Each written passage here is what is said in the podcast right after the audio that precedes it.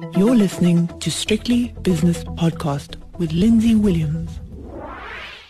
The JSE has opened its doors for another day, so it's time for the opening with myself, Lindsay Williams, and we'll go straight to the JSE Securities Exchange Stock Exchange News Service. And the only thing I can find is a BHP Billiton, the commodities giant, coming out with a quarterly operational update, the share price flat. So, without further ado, let's go to the spot prices. Another good day in the United States last night, which we'll come to in a moment, but let's have an, uh, a look at another good day for the South African Rand because the dollar rand is now 1456. The British pound against the rand is 2007, threatening to change its big figure from 20 to 19 at some stage today. The euro rand has already changed its figure from 17 to 16 because it's 1696. The euro dollar shows a weaker dollar by half a percent. Unusual move given what's been happening recently. 116.50 the euro dollar and the British pound against the US dollar is 137.80. Big move for the pound against the mighty greenback. Last night in the United States of America, the Dow Jones was just very slightly weaker. The S&P was uh, better; it was up a third of a percent, and the Nasdaq was even better, up 0.8 percent. This morning in London, the FTSE is flat, the DAX is flat, the CAC 40 is flat, the Tokyo market was up two thirds of a percent, Shanghai up 0.7%, and the Hang Seng in Hong Kong up one and a quarter percent at a multi-week high, and the All Share in Sydney also flat. The gold price has had an okay session. It's up five dollars an ounce to seventeen seventy nine.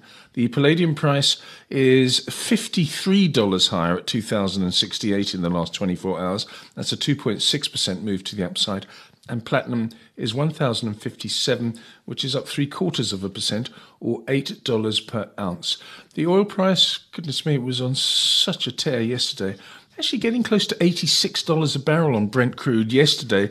Uh, but then in the last part of the New York session, Brent crude fell and um, is currently recovering from that. But anyway, it's $84.61, which in the morning is up a third of a percent. And West Texas crude up just over half a percent to $82.90 per barrel. The US 10 year Treasury yield, everyone's been watching that in the last couple of days, 158 and a half at the moment, and the South African 10 year bond yield is 945 and a half, both just uh, below yesterday's high levels for the yields that is. And the CRB commodity index just coming off multi years highs by a couple of points, just below 253. Let's have a look now at some of the very early movers on the JSE. Uh, Bidcorp up 3.4% in early dealings. Uh, Karoo up 2.8%. Liberty Holdings is a 2.3% winner. Anglo American Platinum up 1.5%. And Truworths also 1.5% to the good. On the downside, uh, Textainer, yeah, we don't need to talk about that one too much. CAP is down 1.4%. Sasol down 1.4 as well. Bidvest down 1%.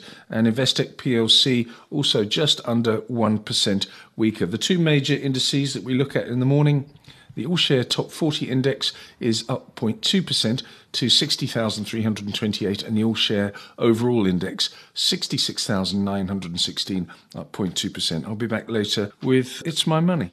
The views and opinions expressed in these podcasts are those of Lindsay Williams and various contributors and do not reflect the policy, position, or opinion of any other agency, organization, employer, or company associated with strictlybusinesspodcast.com. Assumptions made on the analyses are not reflective of the position of any other entity other than the speaker or the author. And since we are critically thinking human beings, these views are always subject to change, revision, and rethinking at any time. Please do not hold us to them in perpetuity.